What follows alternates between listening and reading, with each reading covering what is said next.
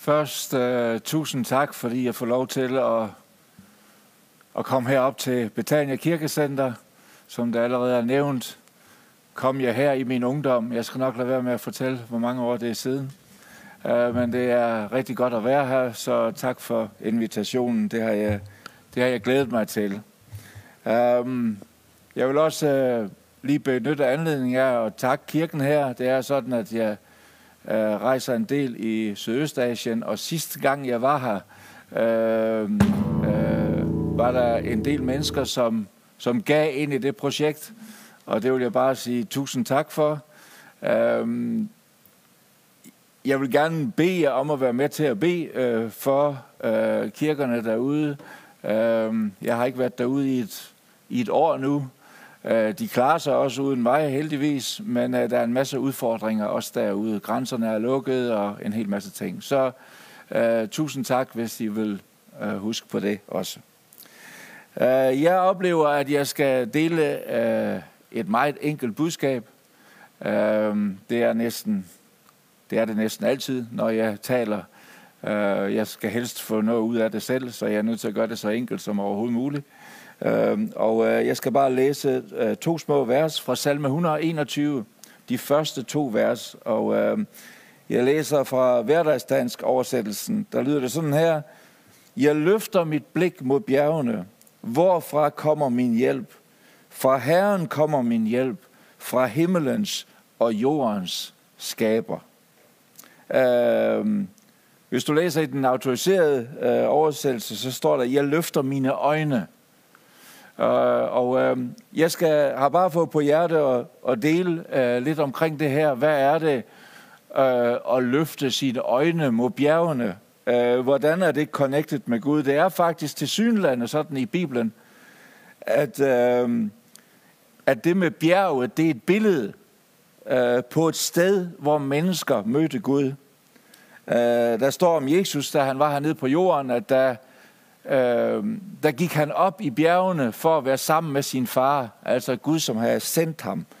Så det var ligesom en handling, han gjorde på to måder. Der var den fysiske side, han gik op på et bjerg, men det var også et billede på, at det var stedet, hvor han, han søgte, øh, i hans tilfælde, hans far, i vores tilfælde, vores Gud. Øh, du har Moses, som øh, var på bjerget flere gange, Faktisk var det på bjergsiden, han fik sit kald til at føre Israels folk ud af Ægypten efter al fangenskabet. Øh, det var også op på bjerget, at Gud mødte Moses så stærkt, at hans herlighed kom over ham, og han fik lov til at se Gud drage forbi ham, øh, hvilket forandrede hans liv fuldstændig. Øh, det var også på bjerget, han modtog de ti bud, som vel er relevant for os alle sammen, også den dag i dag. Jesus tog sine tre disciple på et tidspunkt med op på bjerget. Øh, der står det, at der så de Guds herlighed, og så fik de faktisk himmels besøg. Der kom nogle af profeterne, som for, på deres tidspunkt, og selvfølgelig også for os i dag, var meget betydningsfulde. Og de mødtes derop på bjerget. Øh, det var faktisk så skønt at være der, står der, at øh, en af disciplene foreslog, at de skulle bygge tre hytter og blive deroppe, fordi at det var sådan et specielt nærvær af Gud. Øh, vi er rigtig glade for, at de kom ned igen, sådan at værket blev gjort færdigt, og vi faktisk kan opleve Gud i dag. Det var også på bjerget, at øh, Abraham han måtte betale sit offer. Abraham havde bedt om en søn i mange, mange år, og fik ham til sidst. Og på et tidspunkt, så gik han på bjerget for at tilbede Gud. Og der bad Gud ham om noget, som jeg tror, ingen af os rigtig kan forstå. Han sagde nemlig, at du skal bringe din søn som et offer. Og øh, det gjorde Abraham klar til, indtil Gud kunne se, at han faktisk mente det. Og så stopper Gud det hele og viser ham, at der står et, et, en buk et stykke derfra, vildret ind i en busk, og han skal tage den i stedet for at ofre den til Gud.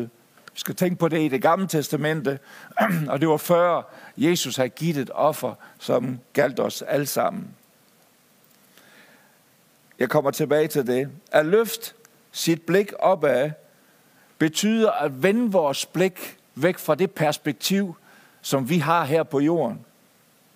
Da jeg for nogle år siden, eller en del år siden efterhånden, startede med at løbe som voksen. Jeg løb dengang jeg var ung, men så var der en masse år, hvor det også kunne ses på mig, at jeg ikke løb længere. Og så begyndte jeg igen. Og, øh, og der var der, havde jeg en, som havde løbet utrolig meget og meget erfaring. Han løb sammen med mig på de første ture. Og han siger til mig på et tidspunkt, Jørgen, jeg lægger mærke til, at når du begynder at blive træt, så kigger du nedad. Så går dit blik ned i vejen, og du ser din skudsnuder, og du tøffer afsted der. Du skal løfte dit blik, så du ser vejen og sætte dig mål længere frem, i stedet for bare at se nedad. Og det tip vil jeg da give til alle. Det virker faktisk. Og ligesom dreje vores blik fra det nærliggende. Tit når vi bliver trætte, så bliver det lige det, der ligger for vores fødder, som vi ser, og hver skridt bliver ligesom mindre og mindre. Men i det øjeblik, vi løfter vores blik, så får vi mere perspektiv på det. Um, jeg lærte det også en gang med hensyn til søsyge. Jeg blev så søsyg op på færøerne, og vi skulle pilke torsk, og jeg, jeg ved ikke, der er 40 meter, måske 40-50 meter ned til bunden. Alligevel så sidder man der og kigger ned i det mørke vand og tænker, er der nogen, der bider på? Men så er det det, når man kigger nedad, så blev jeg rigtig søsyg, fordi de der strømninger deroppe gør, at bådene bevæger sig på en helt speciel måde. Og der kaptajnen på den båd, han kom ind og sagde til mig sådan, Jørgen, du skal løfte dit blik og finde et fast punkt. Du skal finde, hvis der er et skib eller land eller et eller andet, du kan se, så skal du kigge på det. Fordi så, så får du overblik, og så kommer du i balance. Hvis du bare kigger nedad og ser det mørke hele tiden, eller det næste skridt lige foran dig, så er du modtagelig for alle de der bevægelser. Det hjalp i hvert fald mig, jeg håber også, det kunne hjælpe dig. Men jeg vil gerne bruge det som et billede på, at nogle gange i livet har vi brug for et større perspektiv end vores eget. Uh, vi lever i en tid nu, hvor det pludselig har vist sig, at verden er følsom. Der kan ske meget på kort tid, og det kan komme til at præge os alle sammen. Noget, som egentlig skete over på den anden side af jorden. Og pludselig så mærker vi det der, at der kommer restriktioner. Vores hverdag er blevet lavet om. Alt bliver lavet om. Men jeg bare opmuntrer til, lad være med, lad være med at fokusere alene på det. Løft dit blik og se, at der er et større perspektiv, og der er en større fremtid. Og det vil give dig et håb i dit liv.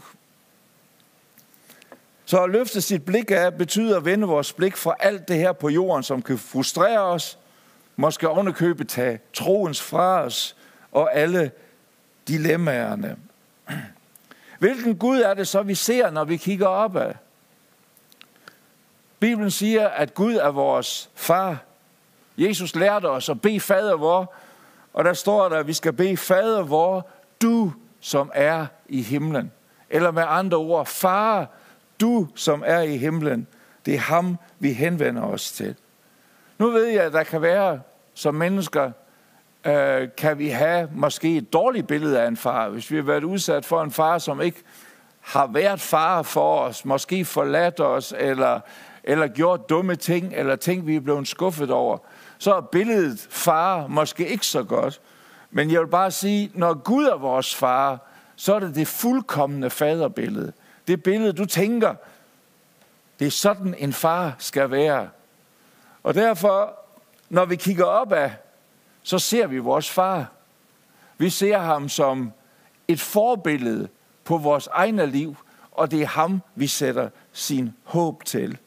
Oplevelsen af en far er der jo hele livet. Også for dem, som helst vil glemme ham, fordi han ikke har opfyldt det, han skulle, eller vi er blevet skuffet eller såret, så vil det altid være der. Det er mange år efter, efterhånden siden, jeg mistede min far, og han døde. Men det er der, jeg kalder ham jo stadigvæk far, han er her stadigvæk. Det mere er det Gud, som er virkelig. Han er vores far.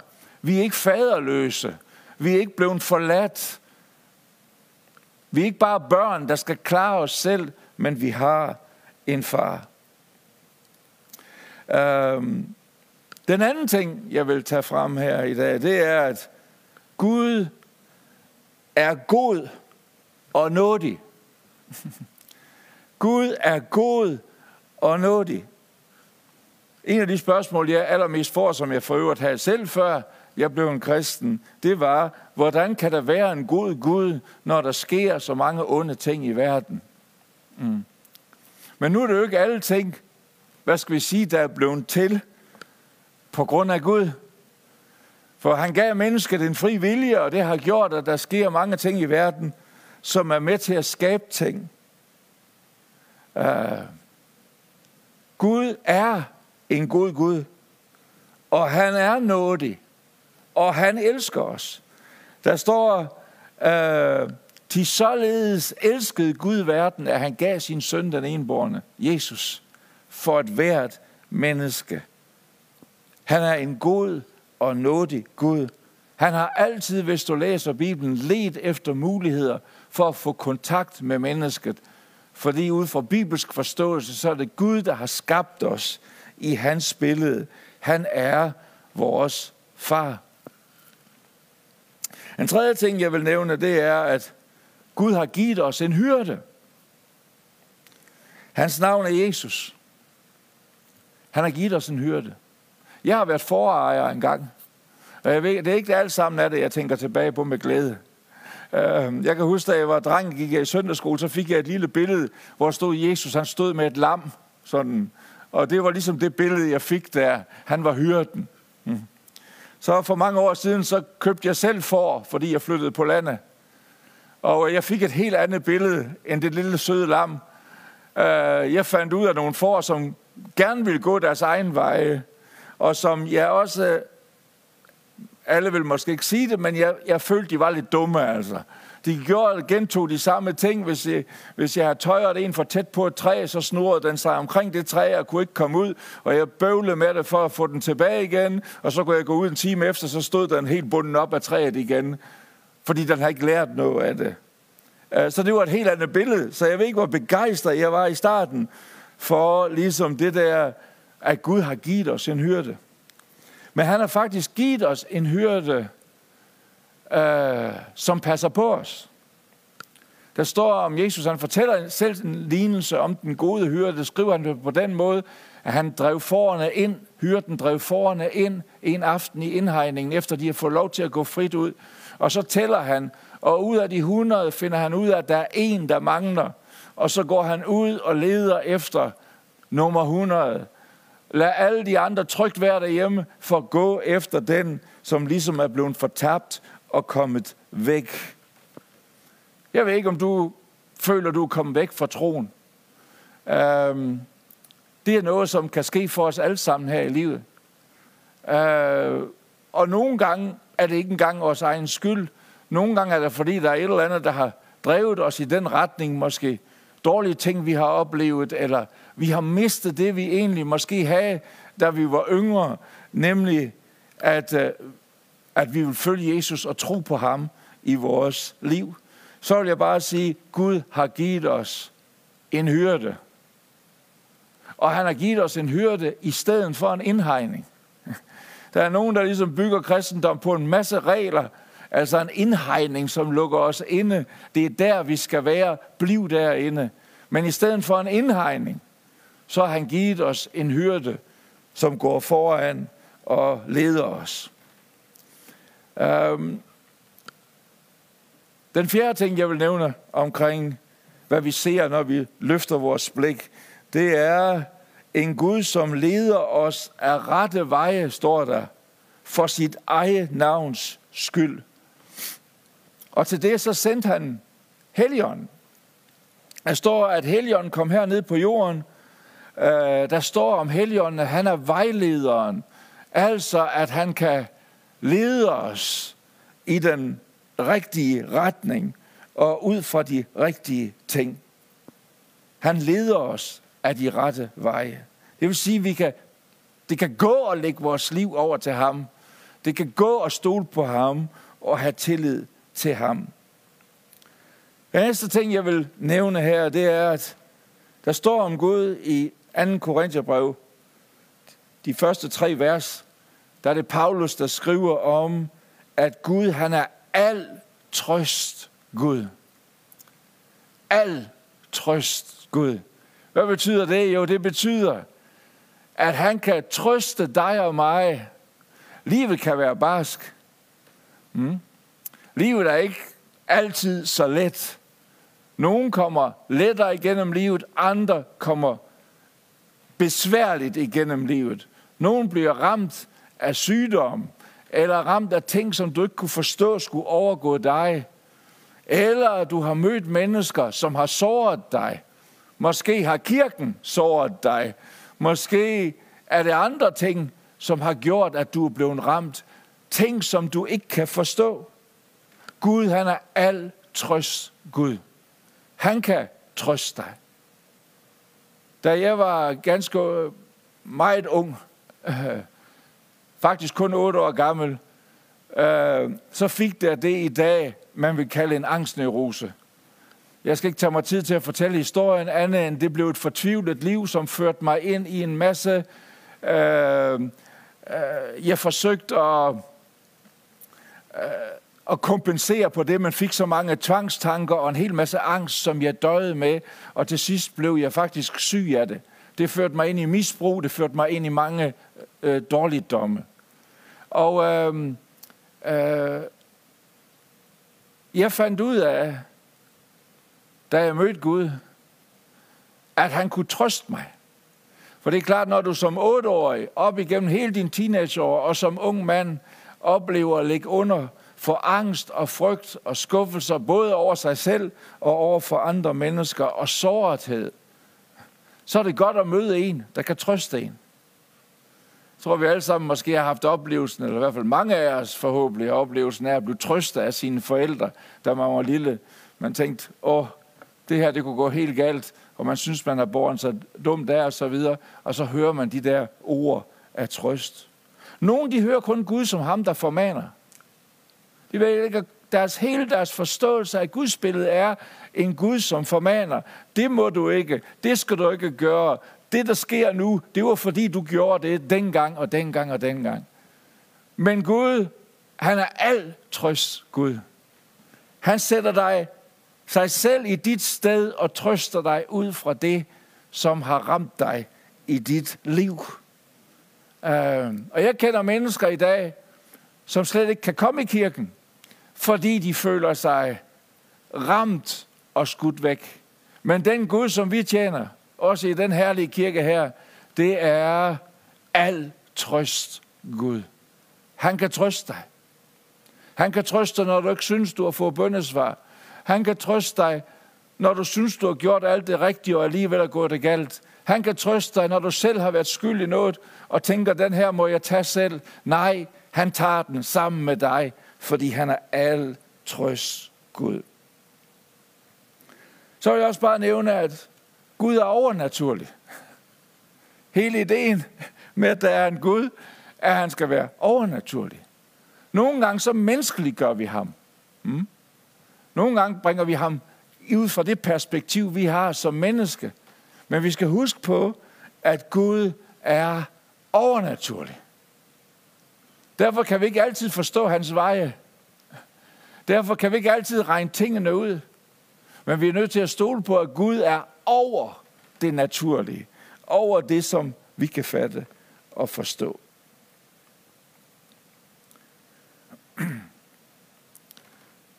Som jeg nævnte indledningsvis, så er bjerget et sted, også hvor vi kan lægge det, som plager os, og det, som kan blive et offer. Um, jeg har fundet ud af, at der er mange dilemmaer, også som troende.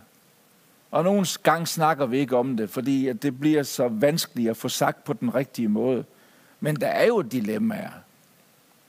Der er jo for eksempel dilemmaet, at det er ikke alt, vi beder om, vi får. Senere her i dag, så skal vi, som det allerede er nævnt, så skal vi bede for de, som er syge. Og det tror jeg på, og det har jeg set, at Gud han kan helbrede mennesker. Men jeg vil da også være ærlig at konstatere, der er der også nogen, vi beder for, som ikke bliver helbredt.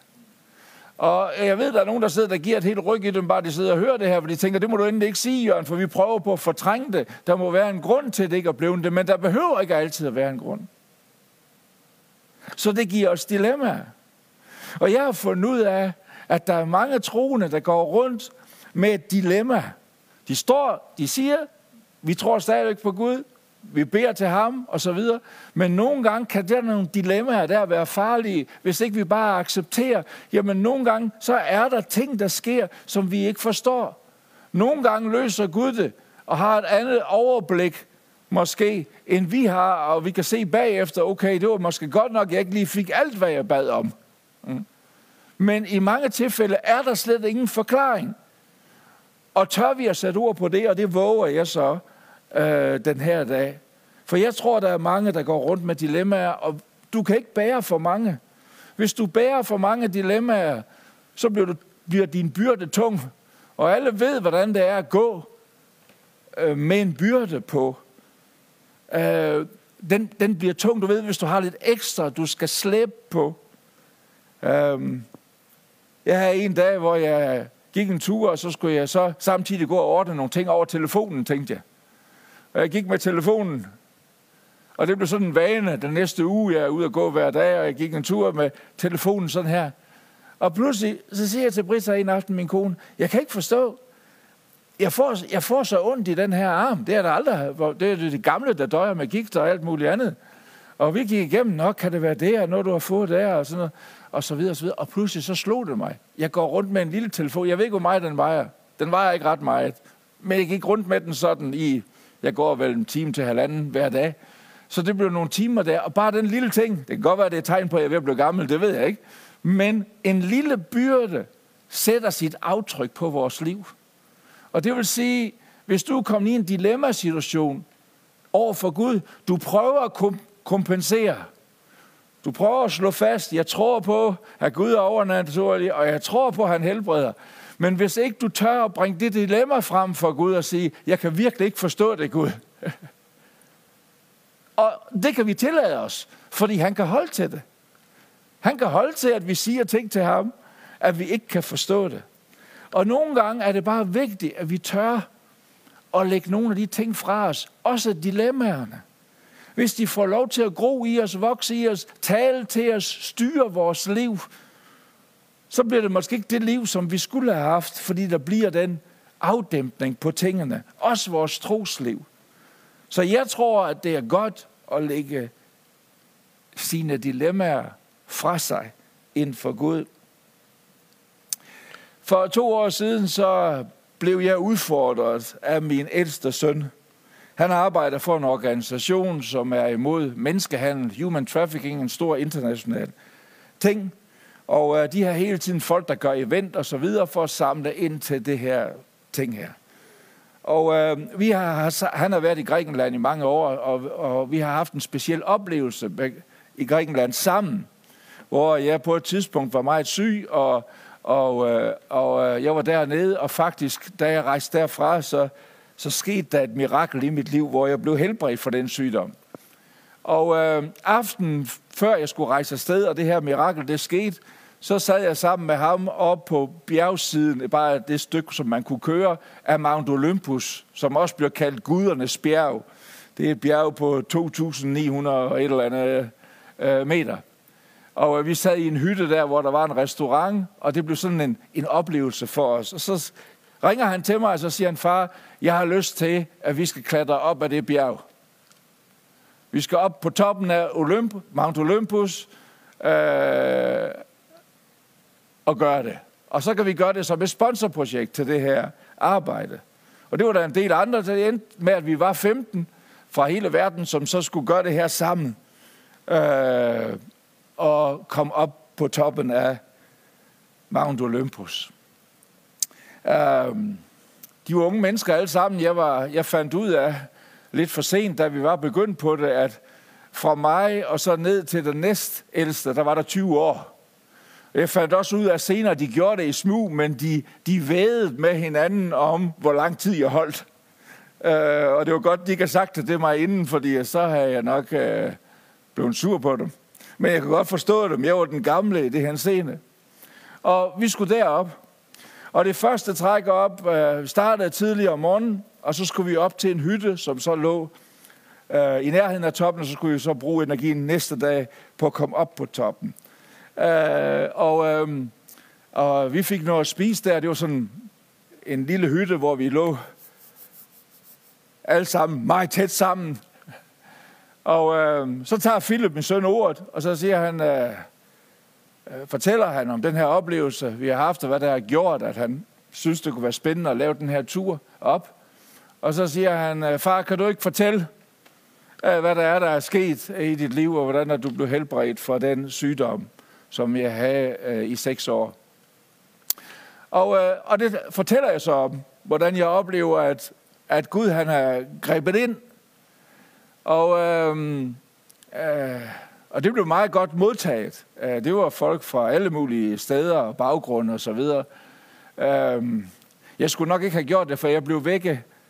Jeg blev vække mange gange i løbet af natten af en, der trak mig enten på skulderen her eller ned på mine ben, fordi de gerne ville snakke med mig, og vi måtte gå udenfor, for hytten var så lille. Og det var alle sammen, der viste sig nogen, der har lidt af det samme, som jeg har lidt af. Så jeg ved ikke, hvor mange gange jeg var ude for den hytte i løbet af natten, og jeg, skulle, jeg var jo den, der egentlig, jeg sagde bagefter, det kunne ikke være bekendt, fordi jeg, jeg er den ældste, så jeg, jeg burde have mest hvile jo. Men det fik jeg ikke, for jeg måtte ud og bede for de her unge mennesker, og det var fantastisk. Um, men så i det der, så siger uh, efter jeg har fortalt den historie, så, så siger min søn, øh, jeg har fået en idé om noget, vi skal gøre. Vi har alle sammen et eller andet, vi måske ikke forstår, eller et eller andet, der tynger os. Hvis du har lyst til det, så kan du skrive det på en seddel. Og så kan du lægge det på bjerget, og så snakker vi lidt om det, det, det samme, som jeg snakker om her. Som ligesom en symbolik på, nu lægger jeg det her fra mig ind for Gud, og jeg vil ikke lade det præge mit liv. Jeg vil prøve på at bare lade det ligge hos Gud, som han sagde. Og jeg skrev også min dilemma. Jeg skrev over, at jeg ikke kunne forstå, at det mirakel der var ikke sket. Jeg skrev om alle de der ting, små linjer selvfølgelig. Så foldede jeg sæden rigtig godt sammen, for jeg tænkte, den skal være svær at finde. der er ikke nogen, der, der... Du må gerne kravle op og se, om du kan finde den, men der, øh, og så videre. Og så startede turen op næste morgen. Det var en fantastisk tur. Vi skulle op, så vi kunne se solen stå op, når vi så oppe, deroppe fra. Og øh, jeg fik på et tidspunkt at vide, nu er der 300 meter tilbage. Jeg kan godt mærke, at nu begyndte det at strække til. De sidste 300 meter, de tog halvanden time øh, fordi vi kravlede op blandt klippestykker, og jeg lå cirka i midten, og vi havde alle sammen hjælp på, hjelm på, hvilket jeg synes var lidt fjollet, men det fandt jeg så ud af, at det var en rigtig god idé, for stenene fra dem foran, de lystede sig at komme ned til dem og ramte bagfra osv. Så, så det blev sådan lidt en kamp at komme derop, og jeg har et billede, øh, øh, hvor vi mødes deroppe, og jeg mødes med min søn der, man og mig er sådan, når man har ydet det, man synes var max, så er man, så er man sådan meget berørt af det, så det har nok også sit billede. Men så lå vi sammen, vores sædler ind under den her sten. Og så gik vi derfra. Og øh, jeg vil bare fortælle i dag, jeg er rigtig glad for, at jeg gjorde sådan en handling. Dilemmaerne er der jo stadigvæk. Ting, som vi ikke forstår, er der jo stadigvæk. Men det er så vigtigt, at vi tør at lægge det fra os. Den her dag er en speciel dag for mig. Den 21. For nøjagtigt et år siden, jeg har en meget elskelig storbror, som jeg er meget tæt, været meget tæt i kontakt med, og haft i vores opvækst. Han tog sig af mig og så videre. Og han døde her for et år siden på grund af cancer. Vi bad, og vi bad, og vi bad, og vi bad for ham, og troede, at der skulle ske et mirakel, så vi fik lov til at beholde ham.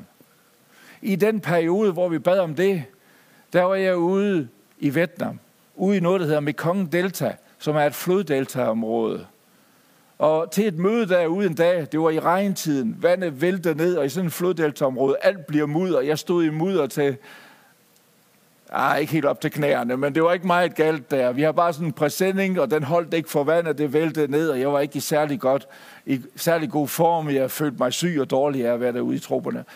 Og så, så sker der det, at en familie kommer med deres øh, datter på 17 år, øh, som har cancer. og var tydeligt mærket af det.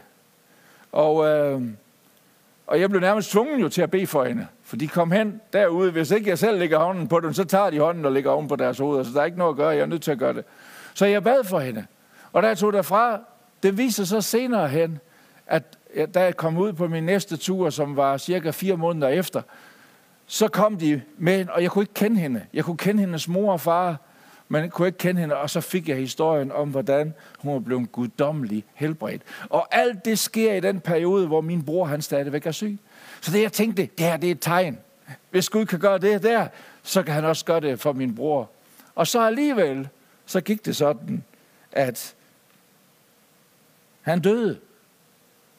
Og jeg kunne bare mærke, at jeg blev ramt af det der. Jeg blev ramt. Jeg ved ikke, hvor mange jeg har bedt, for jeg har set Guds selv. Jeg burde ikke blive ramt af det, for jeg har set Gud gøre så store mirakler. Og det er jeg taknemmelig for. Alligevel kunne jeg mærke, der opstod det her dilemma, den her ting. Alt det, jeg har lagt ind under stenen, det kunne jeg mærke, det kom tilbage igen og ramte mig. Um, og så, så blev det bare klar for mig. På et eller andet tidspunkt, så var jeg op for at besøge hans grav. Og der har han sagt en sætning til en af hans, børne, det øh, til en af hans øh, børnebørn. Og hun har fået lavet på sådan en sten den sætning. Og den sætning, den lød sådan her. I skal ikke græde over, at jeg er død, men I skal glæde jer over, at jeg har levet. Det var ligesom noget af det sidste, han sagde. Og så tænkte jeg bare, okay, jeg ved, ikke, jeg ved ikke lige hvorfor. Det var måske ikke et ord fra Bibelen. Men det var ligesom sådan en Guds tale ind i mit liv. Jørgen, vi styrer ikke alt og der er mange ting, vi ikke forstår. Men der er en ting, vi kan blive helt sikre på, det er, at vi kan lægge det, som vi har frem for Gud. Så jeg vil bare sige, at om lidt, så skal vi bede for, øh, for, for jer, som er syge. Øh, og øh, jeg håber også, at vi kunne bede en bøn for jer, som har ramt af dilemmaer, som trænger til at se, jamen der er kun ét håb for os, det er, at vi løfter vores blik op imod Gud. Så øh, det tror jeg, jeg vil gøre her, og så øh, kommer Morten op og hjælper os med dem, som vi skal bede for. Tak, Jesus, fordi at du er her. Tak, fordi at du er den gode hyrde. Tak, fordi Gud ikke satte os i en indhegning, nogle snævre pladser at være på, men tak, fordi vi kan leve et frit liv, fordi at du er vores hyrde, og du går foran, og du leder os.